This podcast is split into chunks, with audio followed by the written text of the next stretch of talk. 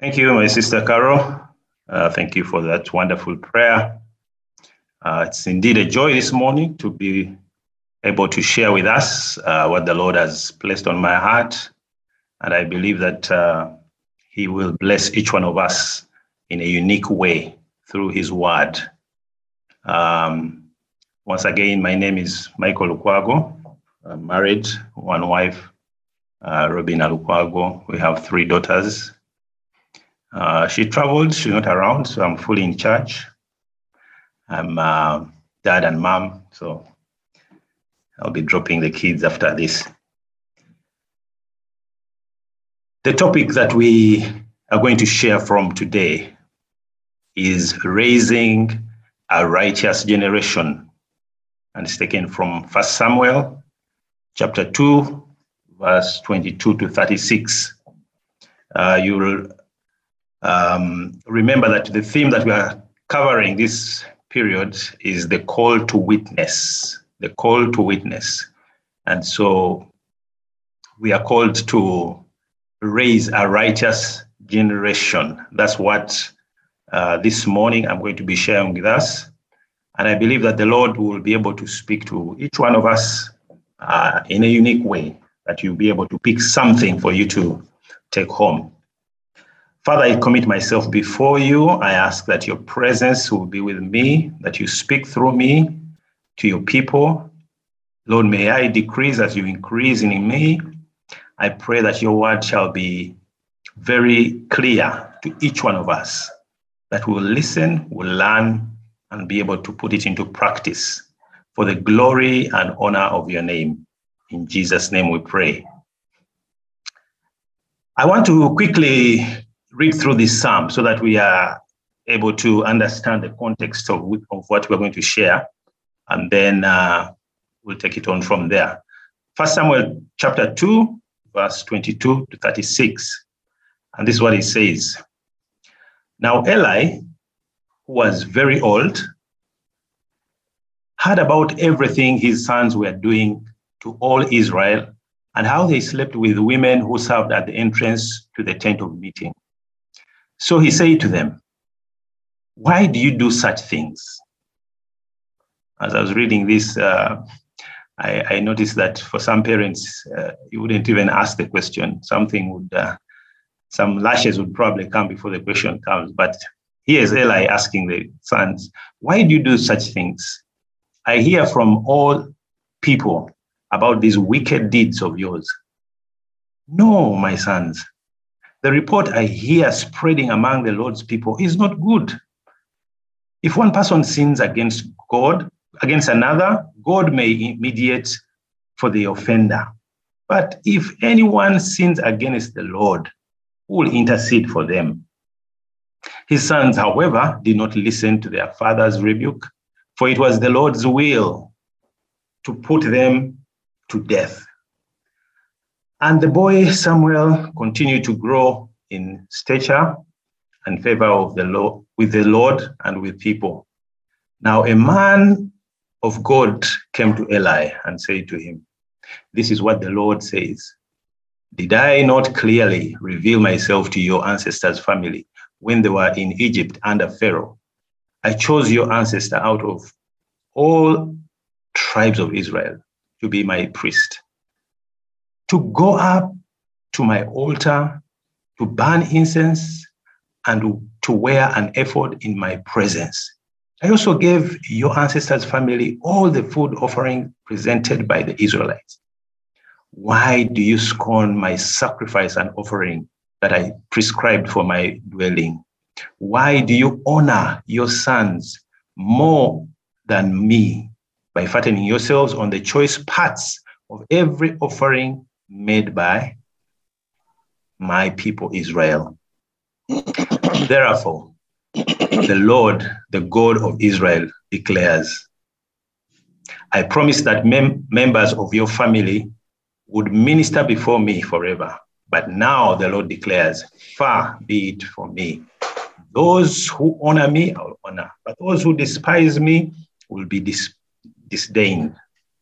The time is coming when I will cut short your strength and the strength of your priestly house, so that no one in it will reach old age, and you will see distress in my dwelling. Although good will be done to Israel, no one in your family, family line will ever reach old age. Every one of you that I do not cut off from serving at my altar, I will spare only to destroy your sight and sap your power, your strength, and your descendants will die in the prime of life. And what happens to your two sons, Hophni and Phinehas,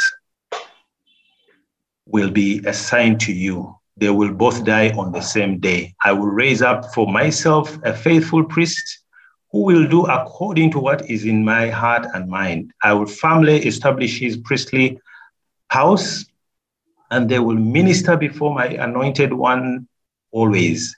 Then everyone left in your family line will come and bow down before him for a piece of silver and a loaf of bread and plead, appoint me to some priestly office so I can have food to eat.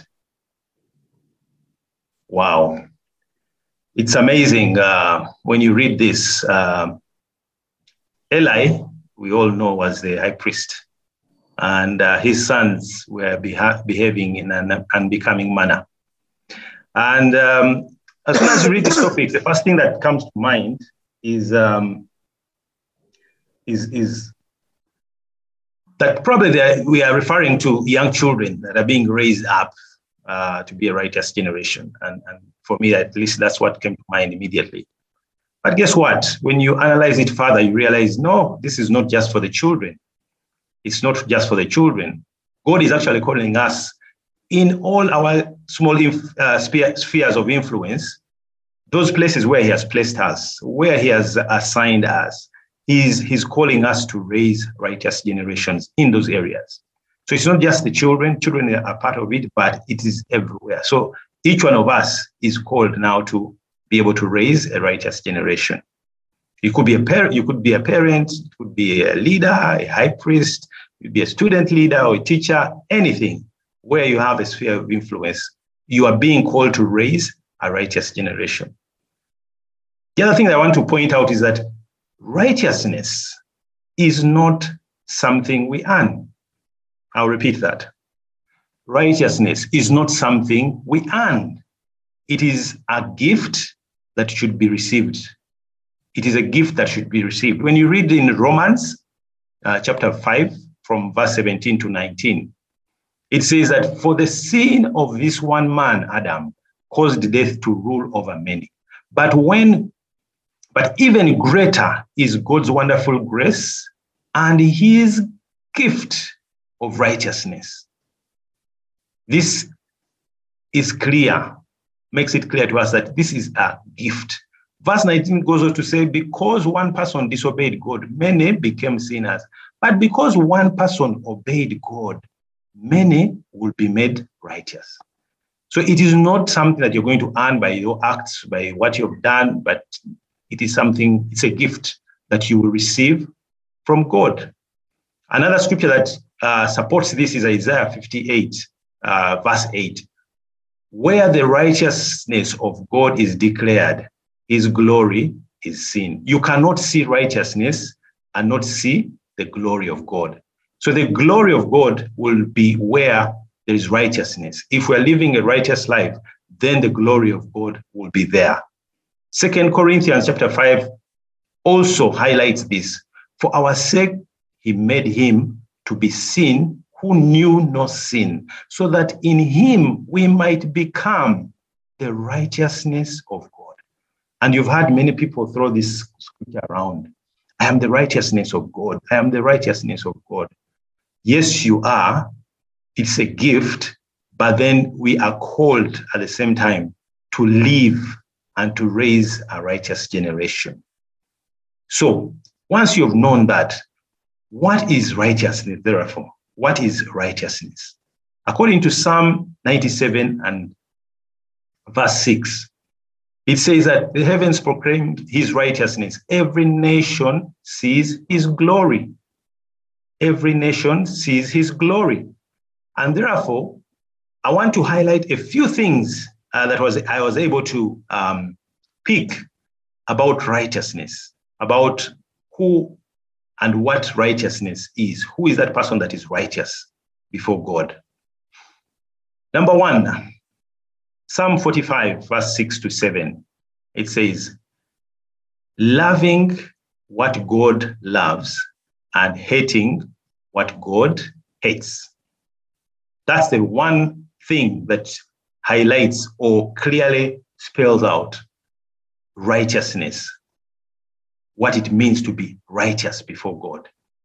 Your throne, O oh God, endures forever and ever. Your rule with the scepter of justice.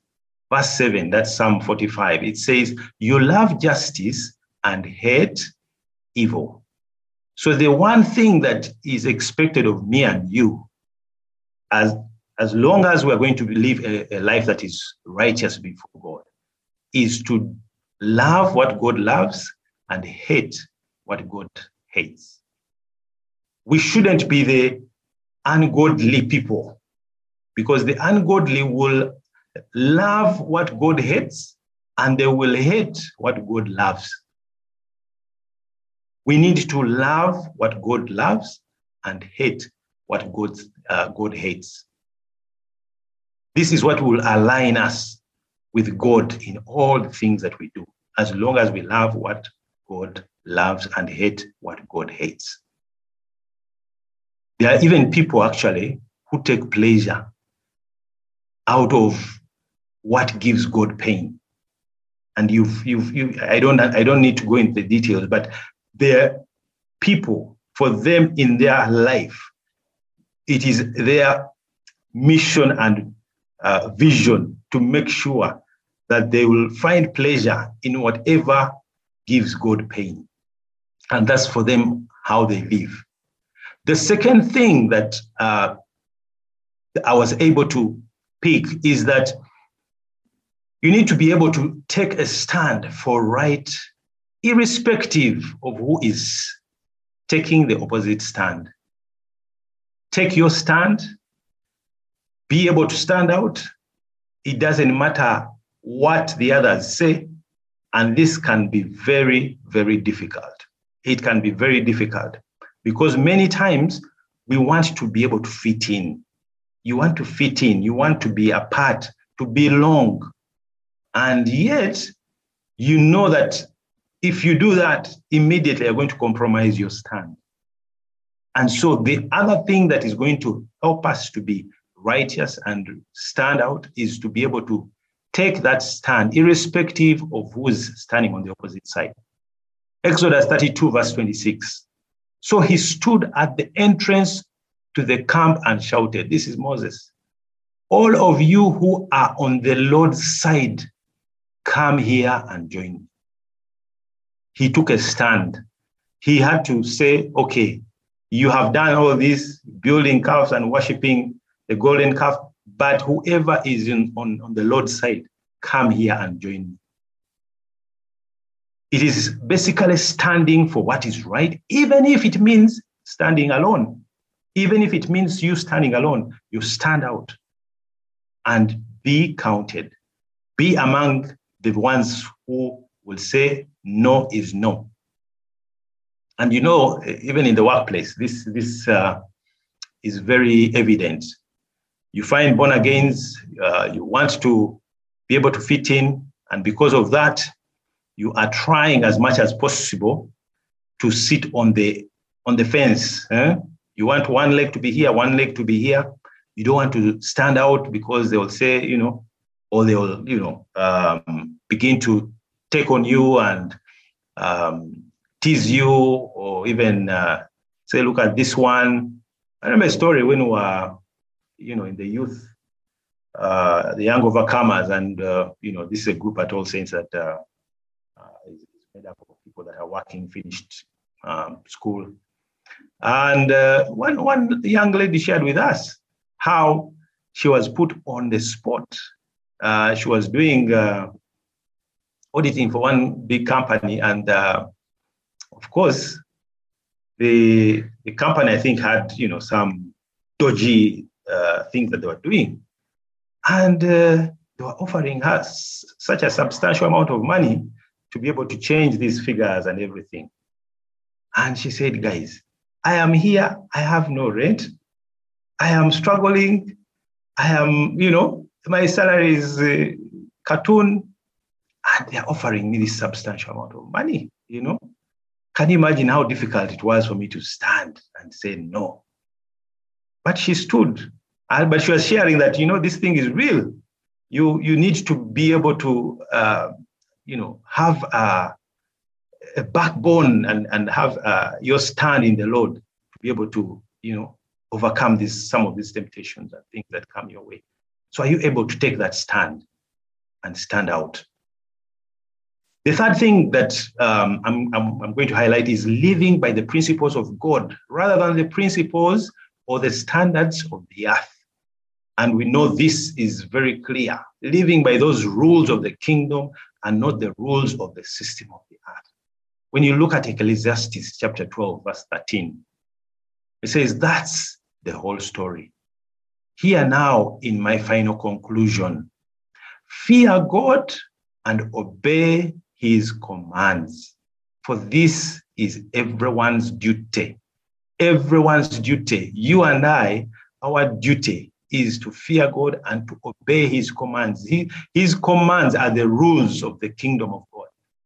Those are his commands, living by the principles of God rather than the principles and the standards of the world.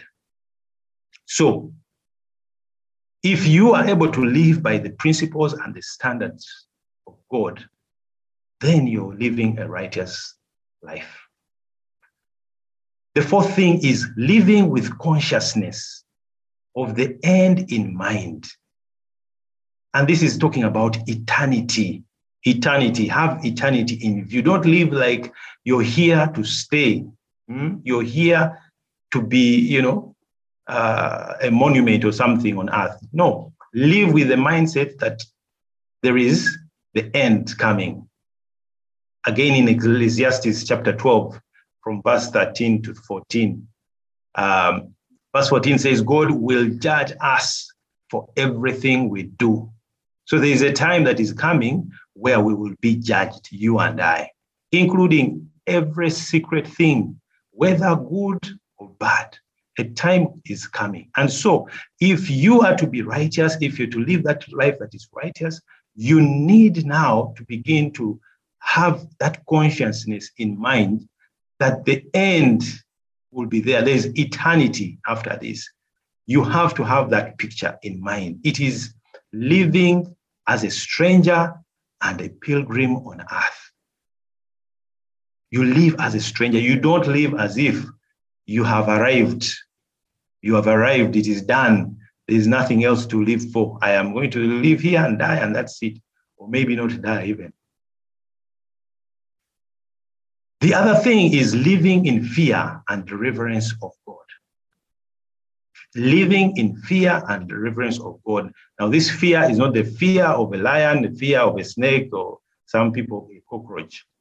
You know, it is fear um, reverence of God. You're honoring God. You are, you know, humbling yourself before God.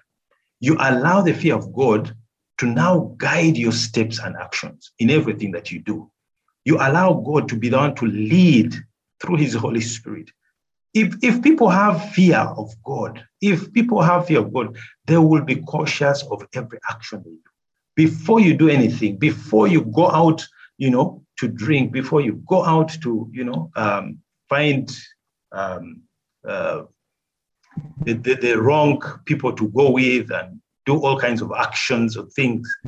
If there's fear of the Lord in you, it, that voice will keep reminding you. It will keep haunting you until you say, No, I cannot do this. So there is need for us to live in the fear and reverence of God. Number six is living to give God pleasure with your life. Are you living that life that God will look at and say, like Carol said, well done, good and faithful servant? Is your life a life that will please God, bring pleasure to God? Matthew uh, 3, verse 17 says, And the voice from heaven said, This is my son, whom I love. With him I am well pleased. Will, will the Lord be able to say that for you or for me in that case? Will the Lord be able to say that this is my son, whom I love? With him I am well pleased. When he looks at the actions that you've been doing, the things that you've been doing, will he be pleased? There are people who give God pleasure with their lives, while there are others who give God pain with their lives. God feels the pain by the way that you're living your life. And the Lord is saying to us this morning live a life that will bring pleasure to a life of righteousness. God is looking forward to bring us to a point where He is happy with us, with all of us, a point where He's happy with you, with me, with everyone else, not bringing pain to Him when He looks at what you're doing. And the last thing is living with God first mindset. Your mindset should be God first in everything. God first. Before you engage in anything, before you release that word out of your mouth, think. Think about what God would think or would do. Matthew 6 33, which is a very common uh, scripture for all of us seek first his righteousness, and all these things shall follow seek his righteousness. That's what we're being called to do in this um, scripture. Seek the righteousness of God. It is allowing God to have the first place and the final say. He has the first place and he has the final say on all issues pertaining to your life, or my life for that matter, on earth, uh, anything that I'm doing on earth, God should have the first and the final say. First place, final say. Is that how you are living your life? Is that how you're living your life? So, from the scripture we read this morning, First Samuel, we read about Eli and his sons in First Samuel, chapter 2, verse 22 to 36. So, we read about Eli and his sons. And we find that his sons were actually the ultimate bad seeds, so to say. The life that they were living as, as sons of the high priest. And indeed, they were supposed to um, be the ones to take over, you know, because God had promised that his family will be the ones to serve at the altar, you know. But it turns against or it turns the other way around. So when you look at Eli's sons and compare with Samuel, you're actually the anti-Samuel version. They were the total opposite. They would steal from people making sacrifices. Can you imagine? They've brought sacrifices, and these people are diving and, and, and, and, and stealing these sacrifices. These are sacrifices that were being uh, brought at the altar for, for the Lord. But the sons were stealing them. They were, they, were they, they had become like rock stars. You know, um, in, in these, tours, if you, if you, if to find out the, the, the, the rock stars or musicians when they're on tours, you know, in the Western world, they would go around picking up all these pretty girls from the crowds and, you know, they go around sleeping with them. And this is what Eli's uh, children were doing. They were picking the girls who are serving at the entrance of, of the altar, of the temple, you know. And and when uh, Eli, uh, he seems to have been, you know, in his uh, late um, ages, he seems timid, he seems kind of meek, not assertive, even the way he says it, you know, why are you doing these things? really, if you are a father and your sons are doing things at that level, I am sure you would be outraged. You would come out and, you know, say, get out of my sight or something.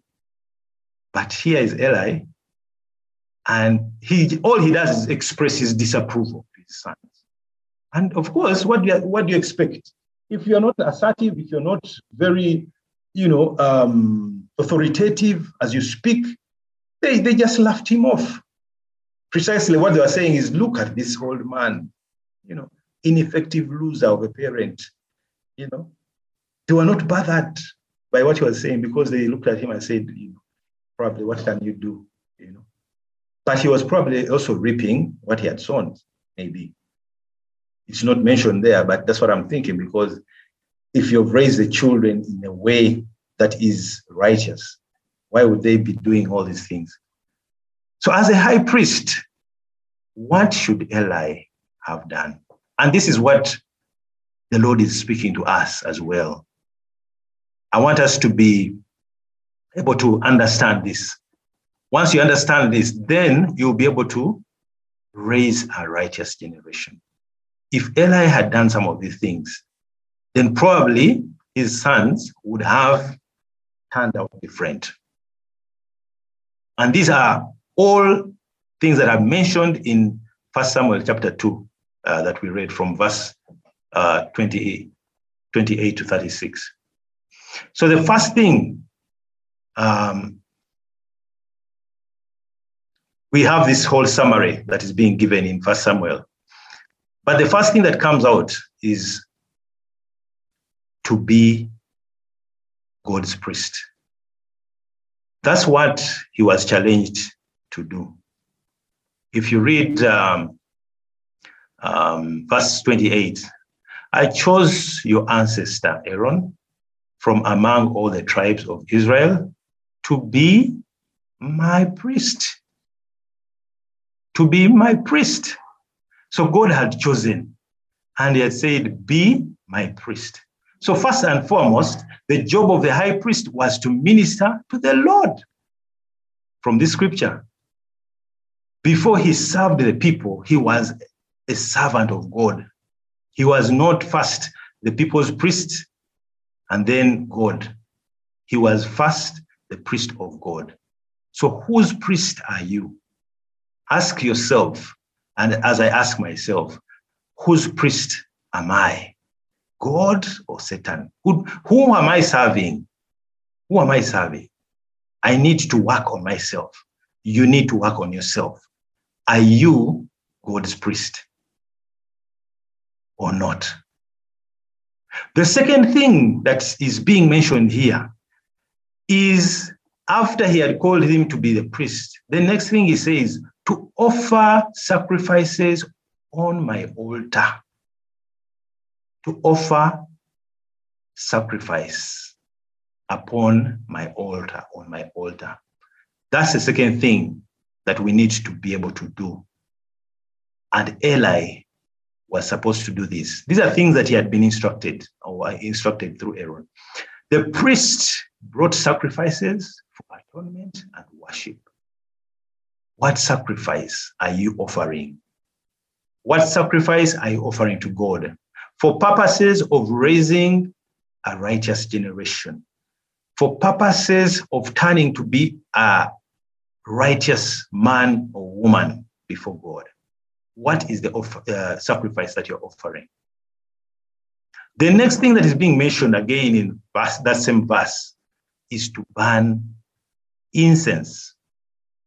To burn incense. Burning incense was a picture of prayer because the smoke and the scent of the incense ascends up to heaven. And if you've been in uh, in um, prayer school or other places, you would know that burning incense was more of a that symbol or a picture of prayer, incense unto the Lord. The priest was to lead the nation in prayer and to pray for the nation. That was one of his roles. So you and I are called to be the kind of priest that will cause prayer to prevail. If I or you are supposed to raise a righteous generation, guess what? You need to burn that incense at the altar. And in effect, what this is saying, you need to be a prayerful person. You need to pray at all times. You need to constantly burn that incense, constantly pray at the altar. Pray, pray, pray. That is uh, uh, uh, one thing that no one has to even remind you or, or remind me about. Burn that incense. The next thing that it talks about is to wear an ephod before me. The priest was clothed in specific garments, and this was for the glory and beauty, the glory of God. And you see this in Exodus 28, verse 2 as well. He was to represent the majesty, the dignity, the glory, and the beauty of God to the people. He was a representation of God to the people. If I ask a question, do you represent God where He has assigned you? What would be the answer? If you ask yourself, Am I representing God?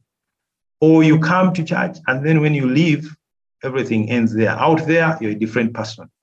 When they come to your place of, of, of, of work or business, they wouldn't know that, uh, you know, you're even born again. They would say, Who? You mean you, Mike? Mike is born again. Okay. They wouldn't be sure. But are you wearing the ephod? Are you being the representation of majesty, dignity, glory, and beauty of God wherever you are? Remember, these are the things that Eli had been instructed to do. These are the things that would then lead to raising a righteous generation. His sons would have turned out different if he had done this. The other thing is that is mentioned in the same scripture, 1 Samuel 2:28. Receive all the offerings. He was supposed to receive. The priest was also charged with that responsibility to receive the offerings of God's people and to make good use of them. Stewardship. What do we do? Do we receive God's offering? Do we put it to good use? Now, this can go even down to your own um, area of influence, right? What is it that you're receiving before on behalf of God? And are you putting it to good use? Wherever you are, you know? Are you putting it to good use? Are you are able to raise up a righteous generation in that area where you are? God has, uh, has probably um, uh, brought people your way that have brought resources, have brought all kinds of things, and all you're doing is amassing, amassing, amassing, and keeping. You are not a channel through whom God will bless many others. And are you putting it to good use or are you squandering it? So the other thing is receiving all the offerings. The next thing is being accountable to God. Wow, this, this was really one of those being accountable to God. Every moment, every time, you need to be accountable to God. And for me, this is something that has even given me a lot of uh, comfort when it comes to, you know, certain um, the times when you are not sure is this person telling the truth or not. But when you know the person is accountable God, you leave it to God. You say, God, this is your thing. Take care of it. It would have been easy for Eli to say, I am not, I'm not the one doing it. It is my sons, you know. And, and we always find excuses. We always find excuses. Ah, you know, God, it's not me. It's, it's the other person who did it. And, you know, Eli could have easily said, ah, it's my sons who are doing it, it's not me. But Eli had a double accountability one for his sons, you know, both as a father, though this one was kind of diminishing because now they were adults, and then as a high priest. He had a double accountability as a father and as a high priest. His sons worked for him as a priest. And Eli, in essence, you could say was a bad boss because they worked for him.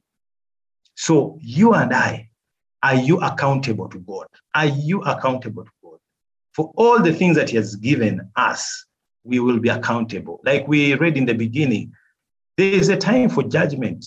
So you need to think eternity in mind because there's a time when you will be judged. And when that time comes, you better be ready to account. Better be ready to account. The last thing is, and not honor your sons more than me. This is what he, he said in uh, First Samuel. Not honoring your sons more than me. And I think that was in, um, um, it was the last part of uh, that, verse 36 or 37. Why are you honoring your sons more than, than me? Eh? Verse 29. Why do you scorn my sacrifice and offering that I prescribed for my dwelling? Why do you honor your sons more than me by fattening yourselves on the choice parts of every offering made by my people, Israel? Hmm? So Eli should have done all these things or should have been able to listen to what they had, he had been instructed in 1 Samuel chapter 2, verse 28. Since Eli did not correct his sons the way he should, he essentially was, in a way, saying he preferred them to the Lord. That's what he was saying. Bottom line, if Eli were more afraid of offending God and less afraid of offending his sons, he would have corrected them as he should have. He would have corrected them as he should have, but he didn't. And, uh, and I know uh, there are many among us, us who are like Eli, where you, you, you, you look at your, your children, you know, uh, I had a difficult life, let my children enjoy their life. Ah, you know, I had a difficult past, let me eh, uh, enjoy myself. And you're honoring these things that God has placed in your uh, area of influence more than Him. You are honoring them more than Him. That is idolizing, that is idol worship. And that's not what is going to create a righteous generation. So, in conclusion, this is what I want to say Genesis uh, chapter 7, verse 1. The Lord then said to Noah, Go into the ark, you and your whole family, because I have found you righteous in this generation. Let me say that again. The Lord said to Noah, Genesis chapter 7, verse 1 Go into the ark, you and your whole family, because I have found you righteous in this generation. Can God say the same of me and you? Will He say the same of you and me? That He has found us and our families to be a righteous generation. This is something for us to think about. Will God say the same, like he told Noah? Psalm 106 verse 31.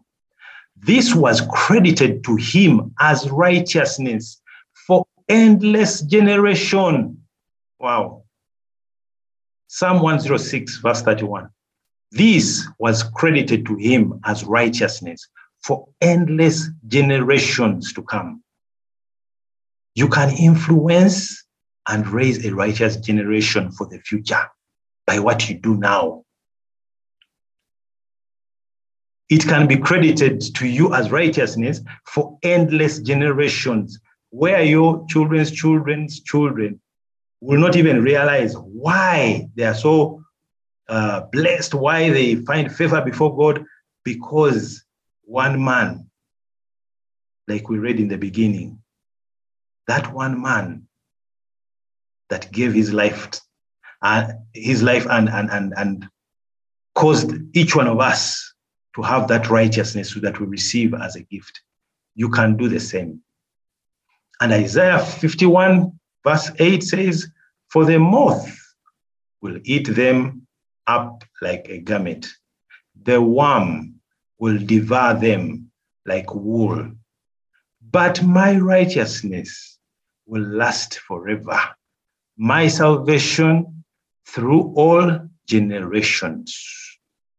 This is what we need the righteousness of God through all generations.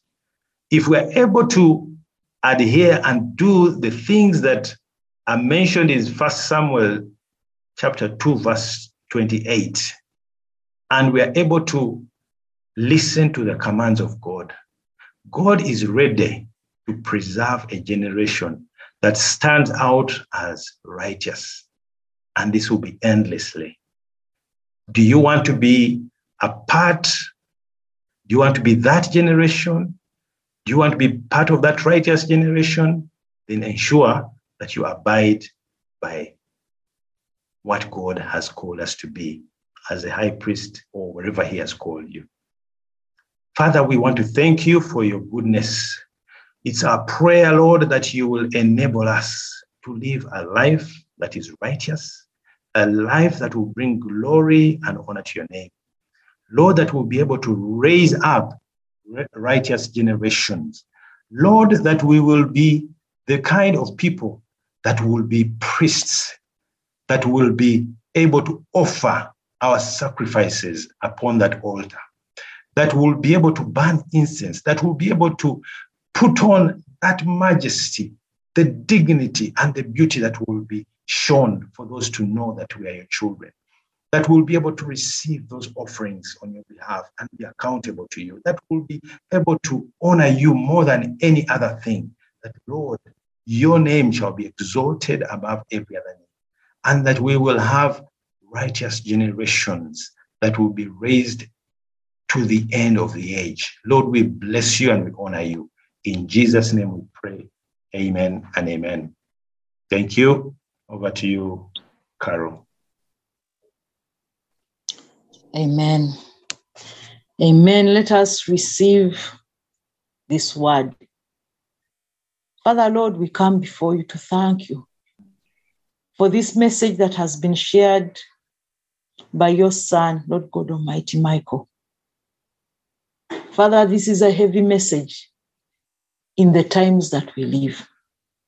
It is heavy because we have been found to be wanting.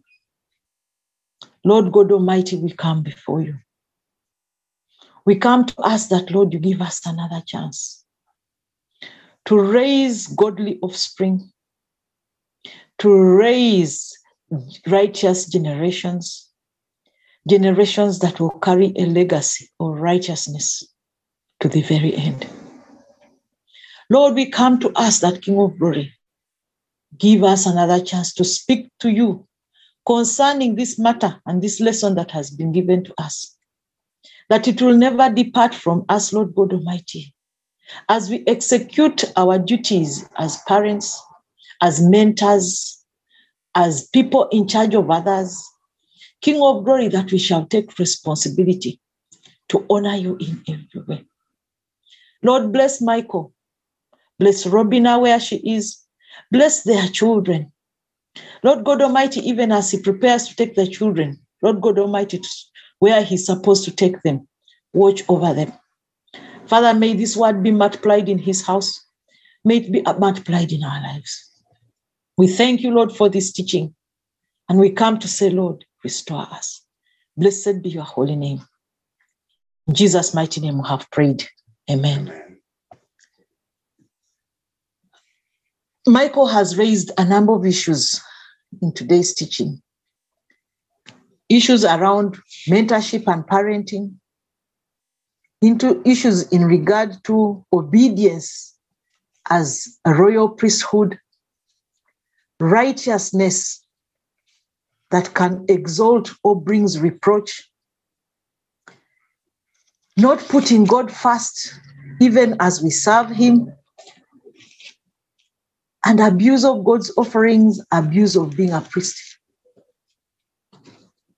There are many things that cause us to fail to raise a godly eh, priesthood or a godly regeneration because of the way we minister before God. Let us come before God in repentance. Let us first give thanks. Father, Lord, we come before you to thank you because you have loved us with an everlasting love. That is why you have released this message. You desire to help us to walk in the way that you have set out for us. That, Lord God Almighty, we shall each pick up the thread to the direction that you have show, asked us to walk in. That, Father, again, you light our, your word as a lamp unto our feet and a light unto our path as we walk this path, Lord God Almighty, of priesthood, as we walk this path of path of parenting and, and, and mentorship, as we walk this path of stewardship. Lord God Almighty, we bless you because you love us. We bless you because your desire is that King of glory, the death of Christ will bear much fruit in our lives. And that as you redeem us, as you restore us, that you will also restore others that you have assigned into our care. Blessed be your holy name. Receive all the glory and receive all the honor. And we come to ask that, Lord, you accept us to come in repentance in your presence. Holy Spirit, wash us with the washing of the blood of Jesus. As we come to you, Lord, restore us. Help us, Lord, to find our way back to you, to find our way back into a place of a royal priesthood, to find our way back into a place of stewardship, to find our way back, Lord God Almighty, King of glory, to a place of righteousness. Blessed be your holy name. In Jesus' mighty name, we have prayed. We have heard from what our brother Michael has shared. And what came to my spirit is about being too busy, busy busy thinking we are doing ministry, busy thinking we are doing work, we are earning a living for our children. And in so doing, we do not pay attention, we do not have enough time to gain an understanding of the wickedness that they might run into or that they are operating in. And in so doing, we have failed to rebuke them because we come back tired, we come back exhausted, we hand over gadgets to entertain them and send them into the path of destruction. And so this is where Eli failed to train up his children. We see that as parents, we end up sinning against God, against God's ministry, and against God's people. So let us bring repentance. Father, Lord, we come before you, King of Glory, to repent. You called us to be a royal priesthood. But Father, instead of serving you, instead of serving you in the presence of our families. Lord God Almighty, instead of mobilizing our children to serve with us in righteousness, we have allowed them, Lord God Almighty, to go against your call, against your altar, and even against us. Father, they have failed to dishonor us as parents because we have allowed them to walk in the place of unrighteousness. Today we come to ask for mercy. Even as the children of Eli sinned against you and against Israel. They sinned against heaven and against earth. Even today, Lord God Almighty, we members of your church continue to sin against you. We have sinned against you and against all creation and against the body of Christ. We ask for forgiveness. Lord God Almighty, today we see that there is an entire rejection of a family because of an identity that they have carried as thieves, as promiscuous, as witches, because of walking in unrighteousness. And so, Lord God Almighty, King of Kings, not only have they been rejected by community, but also been rejected by you. Father, today we come before you and ask that, Lord, we will not be found among these. Forgive us, Father, where we have sinned to the level that we have been rejected in the body of Christ, to the level that we have been rejected in the community, to the level that we have been rejected even in the world because of wickedness. Today we come to ask, oh God, help us. Holy Spirit, help us to walk in righteousness. May the word of God burn in our hearts, in our minds, transforming our mind, that we shall not be swallowed up in the world, but that we shall be in the world, but not of the world. Lord God Almighty, help us. Release your Holy Spirit, oh God.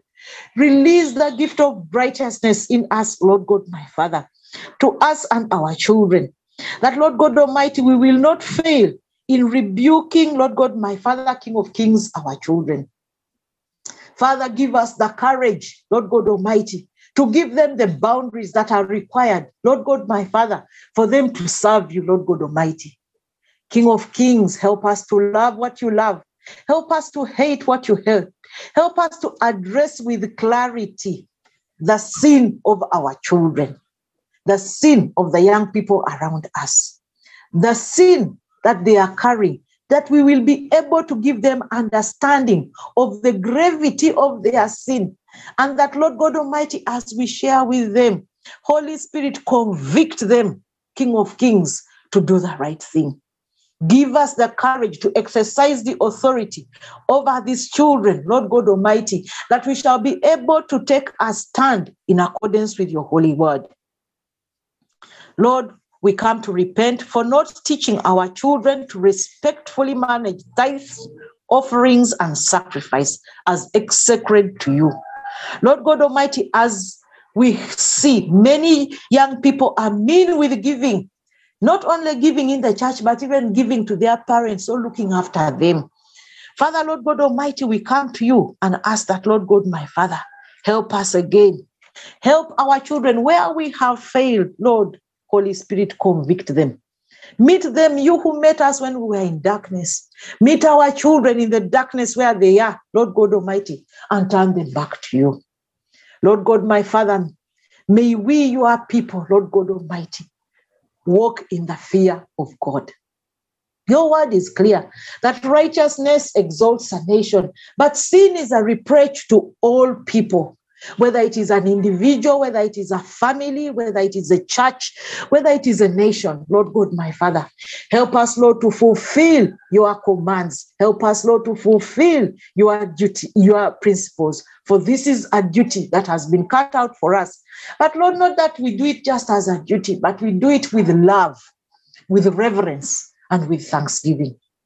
Lord God Almighty, we come before you to ask for forgiveness because today we see we are already under judgment by sickness, by premature death, by poverty, by begging for our daily bread. The psalmist declared, I was young, but now I am old, and I have not seen the children of the righteous begging bread. Father, the curse of begging bread is among us because, Lord, we have walked in unrighteousness. We have not been good stewards, Lord God Almighty, of what belongs to you. And so we have hoarded, we have stolen what belongs to the church, we have stolen what belongs to you, even from within our own pockets. And therefore, Lord God Almighty, moth and worm has eaten what we have. Lord God Almighty, King of glory, your word is clear that when a thief is found, that uh, the, the, the, you will send an instrument of judgment to destroy the lintels of their house and they will bring them down to the very foundations. Father, many houses are crumbling. Many homes are crumbling because they were founded on unrighteousness. Many properties are destroyed because they have been founded on unrighteousness. Lord God Almighty, we come to ask for mercy. We come to ask that you redeem us, redeem the work of our hands, redeem our children, Lord God Almighty, redeem your church. The word of God, according to how what Michael has shared, God does not leave a vacuum. He warned Eli and told him he will remove his family and bring another in their place. And this is exactly what happened. He raised Samuel in the very face of, of his Eli and his children. Do we want to be replaced? Do we want to lose our position before God. We and our children to be discarded and to be thrown out into the darkness where there is gnashing of teeth into hellfire. I don't think so. Father, we come before you to repent for all that we have done, Lord God Almighty, King of glory, to cause, Lord God, my Father, your anger to burn against us. Lord God Almighty, we come to you to repent of our sin and the sin of the former generations, generations gone by, generations that rejected your holy royal priesthood. Father, Lord, we come to you and say, Lord, what they rejected. We come to say, Lord, we want to be part of your royal priesthood. We desire. Do not throw us away, oh God, we want to be in your presence. We want to serve you as we go out. We want to serve you as we come in. We want to serve you as we lie down. We want to serve you as we stand up. We want to serve you as we open our lips. We want to serve you as we walk in silence. Lord, help us. Help us. Do not reject us. Do not reject us, Lord God Almighty, King of glory. We are asking that you do not reject us. Grant us a long life to serve you as a testimony. We have seen it with the revival group, Lord God Almighty. They have lived the age of a hundred and beyond because they served you. We desire, Lord God Almighty, to be a testimony of your presence, that we shall live a long life serving you uncompromisingly, even in a dark and sinful world that we shall not be compromising. Father, that we shall raise children, mentor children, bring back to restoration those that have become wayward, those who have gone to drugs, to pornography, to mm. perversions of every man, even witchcraft and the occult. Father, that we shall, you will use us to bring them back to the glory of God.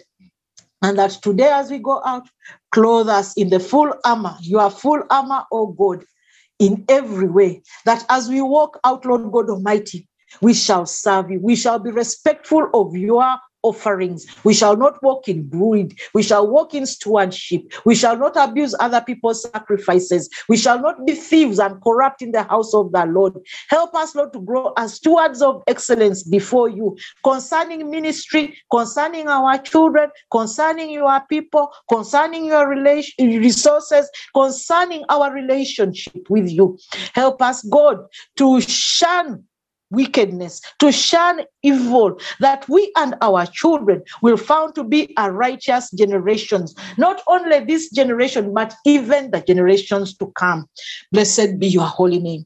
Father, may this word remain among us. May this word speak in our lives. May this word lead us even as we go out to the glory of your name.